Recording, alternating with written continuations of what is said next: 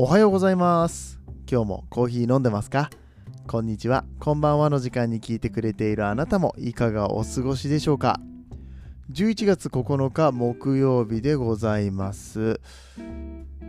朝晩はやっぱまあ冷えるね。結構寒いね、えー、このところずっとあったかい日が続いていたようですけれどもなんと世の中は世の中はっていうか暦上では立冬らしいですよ。昨日か。11月の8日が暦上ではそう、えー、冬が経つと書いて立冬ですね。もう冬なんですよ。毎年思うけどさ秋はなかったんじゃないかって。いやおかしいよね本当に。11月もさあのー、何だったっけ150年ぐらいのこの気象観測史上で3回目？こんなにあったかいのは。みたいな話をちらっと聞いたことがありますけれども半袖の人がおるもんね。さすがに昨日はそうでもなかった。いやでもね半袖でいようと思ったら入れちゃうぐらいのあったかい気温なんですけれどもこっからまたガクンと寒くなるのかなって思うとそれも怖いですよね。はい体調には気をつけてやっていきたいなと思います。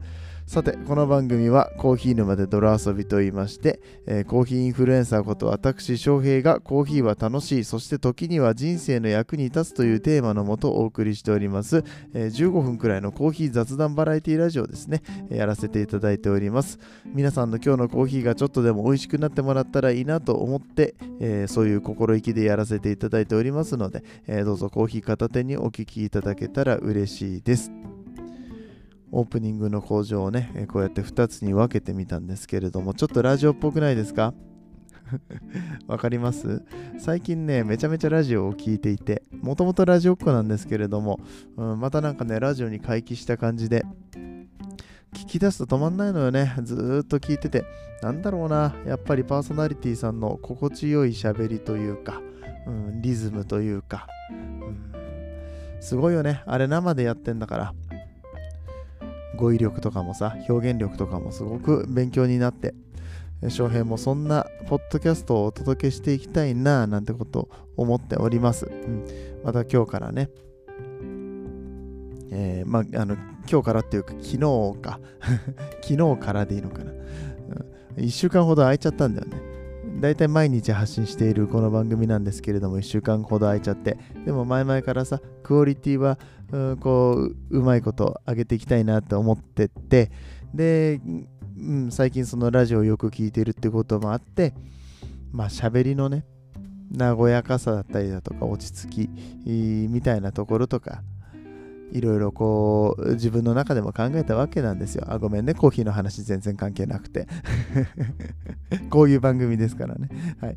うん、まあだからちょっと喋りも、うん、いつもより、いつもよりっていうか、今までよりも少しゆったりめな感じというか、強弱、メリハリをつけて話していきたいなって思ってます。はい。うん、まあ何が聞きやすいかね、えー、リスナーさんによって、いろいろこう賛否あるかもしれませんけれども、うんえー、こんなスタイルでやらせていただいております。コーヒー沼で泥遊び、もうすぐ1000回ですかね。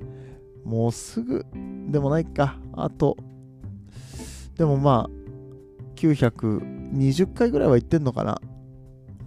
今年中2000回は難しいけれども、来年明けた頃には、うんまあ、ほぼ毎日発信していたら1月中まあ、もしくは2月頭には1000回いくかなっていうこの番組でございます。どうぞよろしくお願いいたします。あ、そうそう。今日一つお伝えしたいことがあって。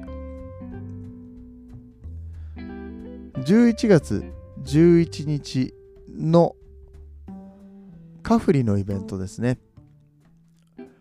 カフェインレスコーヒーブランドカフリさん番組のスポンサーともなっていただいておりますけれどもこのカフリさんのイベント毎月やっててで翔平もまあ大きく関わらせていただいていてですね。11月の11日もうあと何日 ?3 日後ですかね。土曜日です。イベントがあります。でこちらのイベント以前にも何回か告知させていただきました。自分表現塾っていうこう、まあ、自分と向き合って表現をしていこうっていう、まあ、塾をやってる小池真美子さんっていう方がいらっしゃるんですけれどもその方をお招きして、まあ、カフリのコンセプトである自由なコーヒー自由な生き方っていうところと、自由を表現するっていうところで、まあ、すごく親和性があるなと思いまして、うん、そういったイベントを企画させていただいております。小さなキャンパスに、こう絵を描いていっていただくんですけどね、コーヒーを飲んでそれを表現するっていうような、ワークショップになっております。こちらがですね、なんと、ほぼ満席。ほぼです。これを放送する頃には埋まってしまっている可能性もあるかもしれないんですが、えー、枠がですね、3つに分かれておりまして、11時30分からと、10、うううなんだっけ、ちょっと待って、10 ごめんごめん、11時30分からと、13時45分から、えー、この2枠は、えー、おかげさまで満員御礼ありがとうございます。16時30分から17時45分の枠が1名空きがございます。あと1人だけ滑り込みで入るチャンスとなっております。えー、なかなかないイベントです。今年中は少なくともありません。そして、価格的にもかなりこう抑えめというか今回頑張りすぎちゃったなっていうところなんですけれどもお一人様3800円でお飲み物2杯とお茶菓子付き、えー、小さなキャンパスに絵を描いてもらえます。かなりしっかりした画材を使っておりましてそれもお持ち帰りいただける。そして自分を表現するっていう、えー、とっても貴重な、えー、時間をですね、えー、過ごしていただくワークショップとなっております。お値段3800円です。あと1人。あと1人どうか、えー、こここう満席にしたくありませんか？絶対楽しいと思うんだよな、えー、そのカフリが好きでその自分の表現ってものがね、なんだろうってことをいろいろ考えたりしている人たちが集まってするワークショップ、えー、しかも、うん、その自分表現のナビゲーターとして小池真美子さんがいらっしゃるということで本当に至れり尽くせり、えーね、友達いっぱい作って帰ってほしいなっていうそんなイベントとなっております。えー、場所は神田ニューロンさんですね。えー、JR 神田駅から徒歩5分ほどのところにあります神田ニューロンさんでやらせていただきます。もしご興味ありましたら、えー、DM をね送っていただけるとえ翔平のインスタグラムとかツイッターから DM を送っていただければ、えー、ご予約対応させていただきますのでよろしくお願いいたします。ではでは今日の本題に入っていきたいと思います。ちょっとゆったり喋ってるからね、オープニングトークが長くなってしまいましたけれども、どうだろうか。本編の方は長くならずに喋れるだろうか 毎回の課題ですけれども。はい、えー、今日はね、僕の大好きなシティベーカリーさんを紹介したいと思います。ザ・シティベーカリーさん。行ったことありますか？大好きなんですよね。はいっていうお話をしていきたいと思います。それでは本編やってまいりましょう。この放送は、もうカフェインで悩まない。だってカフリだから。デカフェといえばカフリの提供でお送りします。さあ、シティベーカリーさんご存知でしょうか？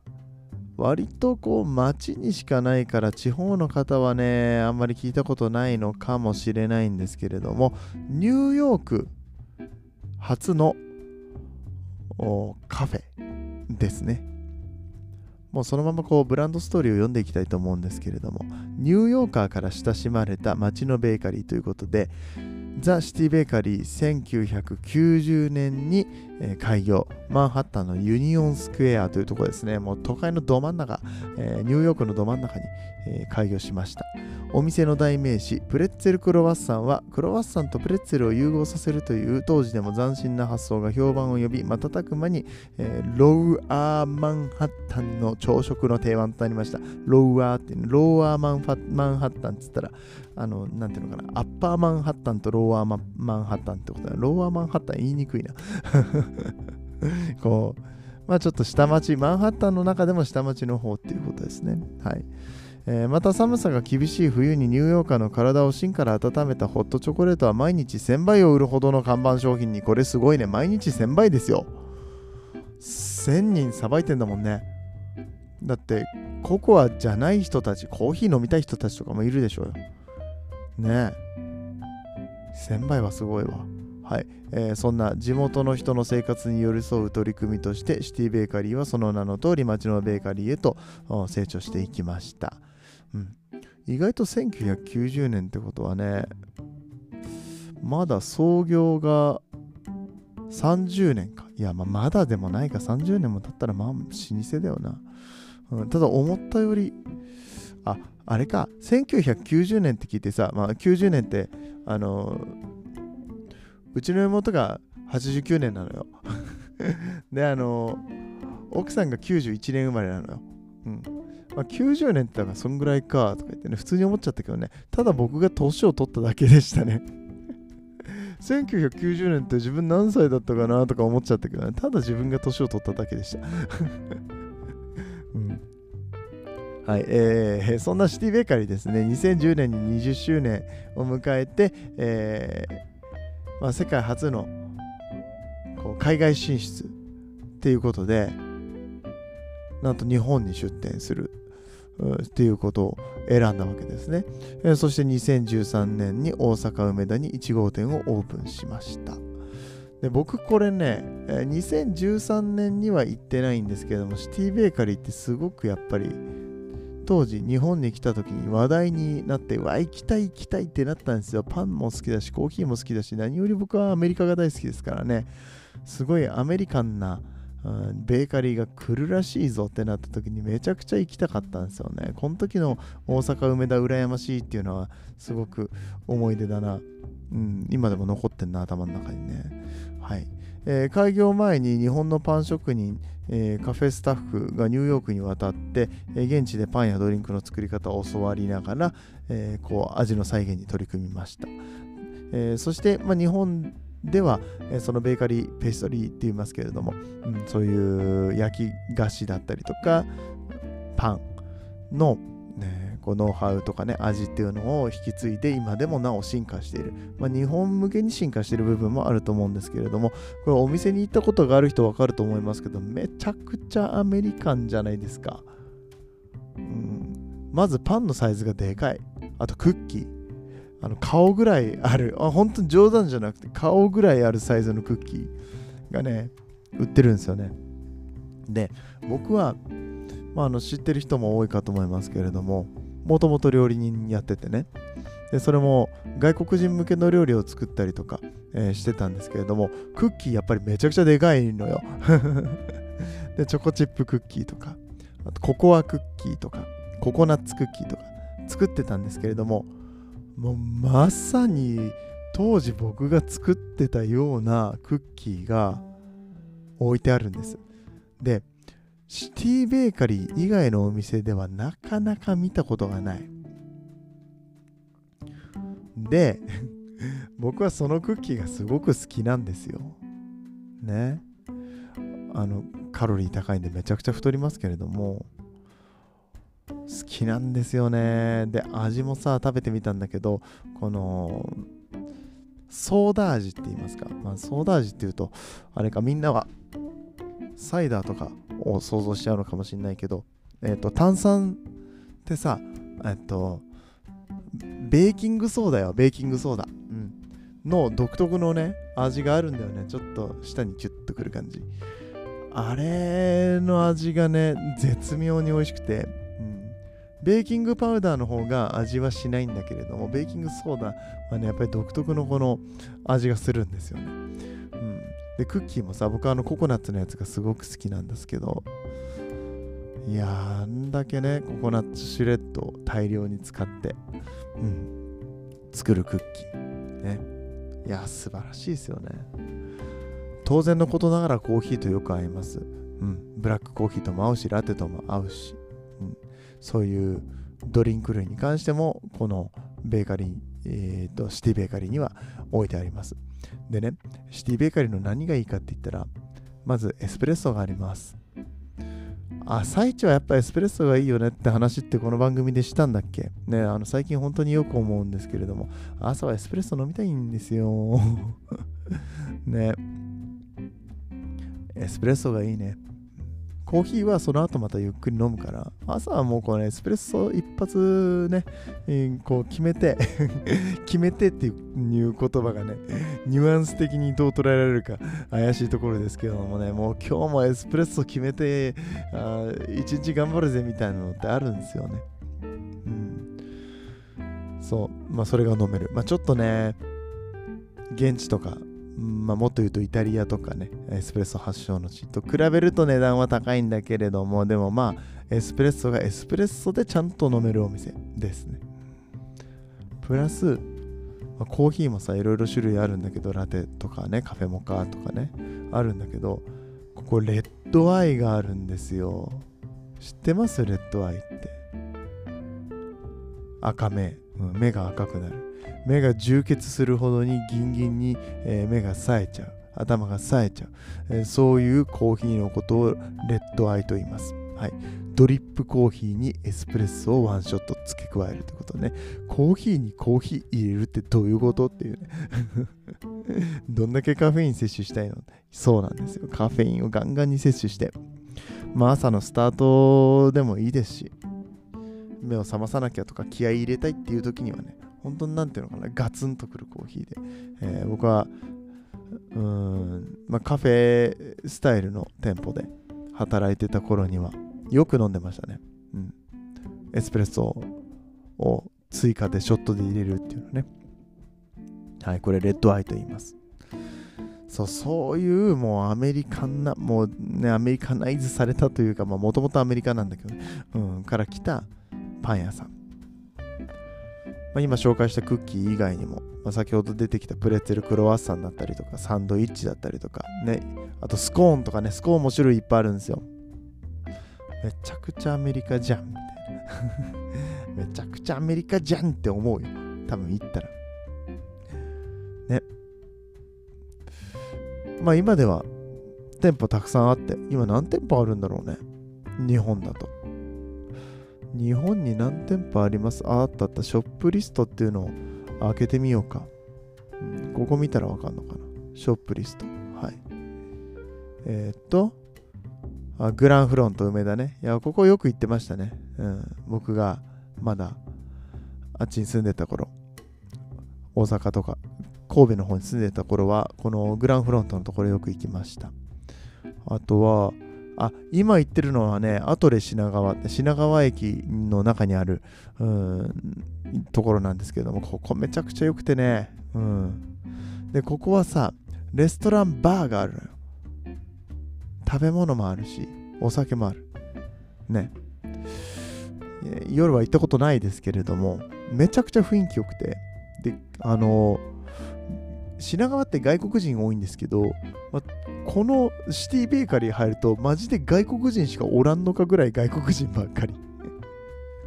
日本人よりむしろ。ね観光の外国人がねコーヒー飲みたいパン食べたいって言って入っていく、えー、そんなお店ですね。僕はここにあの時々朝寄って、えー、クッキー買ったりコーヒー買ったりしてます。あとはそうだな。あ中目黒のね駅降りてすぐのところとかね。いや、店舗いっぱいあんな、これ。ちょっと待って、これで20件？ちょっと待って待って、いっと、数えるよ。1、2、3、4、5、6、7、8、9、10、11、12、13。え、白馬とかあんの？すごいね。白馬村だぜ。長野の。スキーして、スノーボード行って。いや、もう行く前にか。ね、ここでパンとかコーヒー買うのか。はい。で、えー、14、15、16、17かける2、32、30、34、35店舗ぐらいある。日本に。名古屋とか京都、あとは横浜、さっき、えー、っと、福岡っていうのもあったね。だからやっぱね、大きい町が多いですね。あと東京は割とね、町田とか、にもあるみたいですけど、うん、いやすごくいい店なんですよ。僕本当に大好きで。お金さえあったら毎朝行きたいもんね。ここで朝をスタートさせたい。うん。お昼ご飯もここで買ったりさ。あであの結構こううんまあ、僕は朝毎日インスタグラムとかで写真をねストーリーで投稿してねおはようございますってことをやってるんですけれどもシティベーカリーのものを買った時とかねちょっと映えるよねやっぱりね。おしゃれな感じになるよね。であとちょっと仕事ができそうに見えるっていうコーヒーをこう片手に持ってさでもう片手でベーグルとかをさ頬張りながら出勤するって もう完全になんかドラマの見過ぎかなんかですけど。そうそういうのもいいし、まあ、朝時間があればフレンチトーストとかね厚切りのベーコンと一緒に食べるフレンチトースト最高ですよねモーニングプレートのメニューとかもやってる店舗もありますよというところでとにかくシティベーカリーが僕は好きすぎるなと思います 本当に好き。まあ、こういうお店はあんまり他にないような気がしていて、アメリカンスタイル。えっとね、沖縄にあるジバゴコーヒーとかってめっちゃアメリカンなんですよね。スペシャリティコーヒーやってるところで言うと。うん、あとなんだろうな。なんかやっぱりね、個人のコーヒー屋さんって個人のって言ったらあれか、別に個人に限らないか、チェーンでも一緒なんだけど、なんだろうな、スターバックスがアメリカだと思ってる人多い気がするんですよね。まあ、スターバックスも実際にアメリカですけど、あれはなんかイタリアを真似た、イタリアっぽいことをしたくってアメリカ人が始めた業態なんでね。またちょっと、めっちゃアメリカかって言ったらそうでもないんだよな、スターバックスは。うん。あとはブルーボトルさんとか、まあアメリカですけど、シリコンバレーのね。うん。まあただあれは日本が好きな 人が 始めたコーヒー屋さんなので、やっぱりなんかめちゃくちゃアメリカンかって言ったらそうでもないんですよ。シティベーカリーはすごいよ。ザ・アメリカだもん。日本に来てもね、ブレない。そういうところが好きですね。あまあだからさっき言ったジバゴコーヒーさんとか、あとはまあ、ちょっとクッキーのサイズとかは小さいですけどね、あのえっと、関西にあるスクールバスストップコーヒーだっけ？うん。スクールバスさんね。うん。とかはアメリカンかなって、うん、思いますが、あとなんだろう？ベアポンドエスプレッソとか。あそこはまだちょっと違いますけどね。日本のスペシャルティーコーヒーのお店って結構メルボルン系とか北欧系が多いのかな。あとまあもちろん日本の独自のサブカルチャーみたいなのはあるけどさアメリカナイズされてるところって少ない気がしますね。はい。どうでしょうか。はい。まあ何が好きとか嫌いとかもあると思うので、完全に僕の好みの話ではあるんですけれども、シティベーカリーは素晴らしいなって。こんな素敵なチェーン店。ね。近くにある人はラッキーです。近くにないよっていう人は、こう、都会に出てきた時には、シティベーカリーあったらぜひ入ってみてください。とってもなんかキュンキュンすると思います でパンとか買いすぎちゃうと思います値段はまあまあします まあまあしますっていうかあのでかいからね一個一個がでかいから、うん、全然あの妥当な金額ではあるんだけどうんあれもこれも買ってると、ちょっとお財布が、おうってなるかもしれないので、お気をつけください。はい。ということで、シティベーカリー愛を語らせていただきました。えー、僕と同じようにシティベーカリー大好きだよって方は、ぜひいいねを押してください。そして、あの、いやいや、こっちのカフェの方があの好きとか も、もっといいっていうか、あの、私はこういうのが好きだなとか、好みだなとかさ、実際にアメリカに行ってましたよ。シティベーカよりよりこっちでしょみたいな情報とかあったらそれも欲しいし、ぜひコメントなんかもくださると。とっても嬉しいと 思いますっておかしい。嬉しいと思いますおかしいな。お前のことだろうって。僕が自分で喋ってて。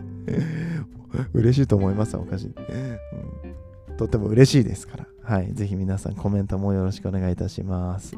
えー、ではでは今日のところは終わっていきたいと思います。楽しんでいただけましたでしょうか？皆さんにとって今日という日が素晴らしい日でありますように、そして素敵なコーヒーと出会えますように。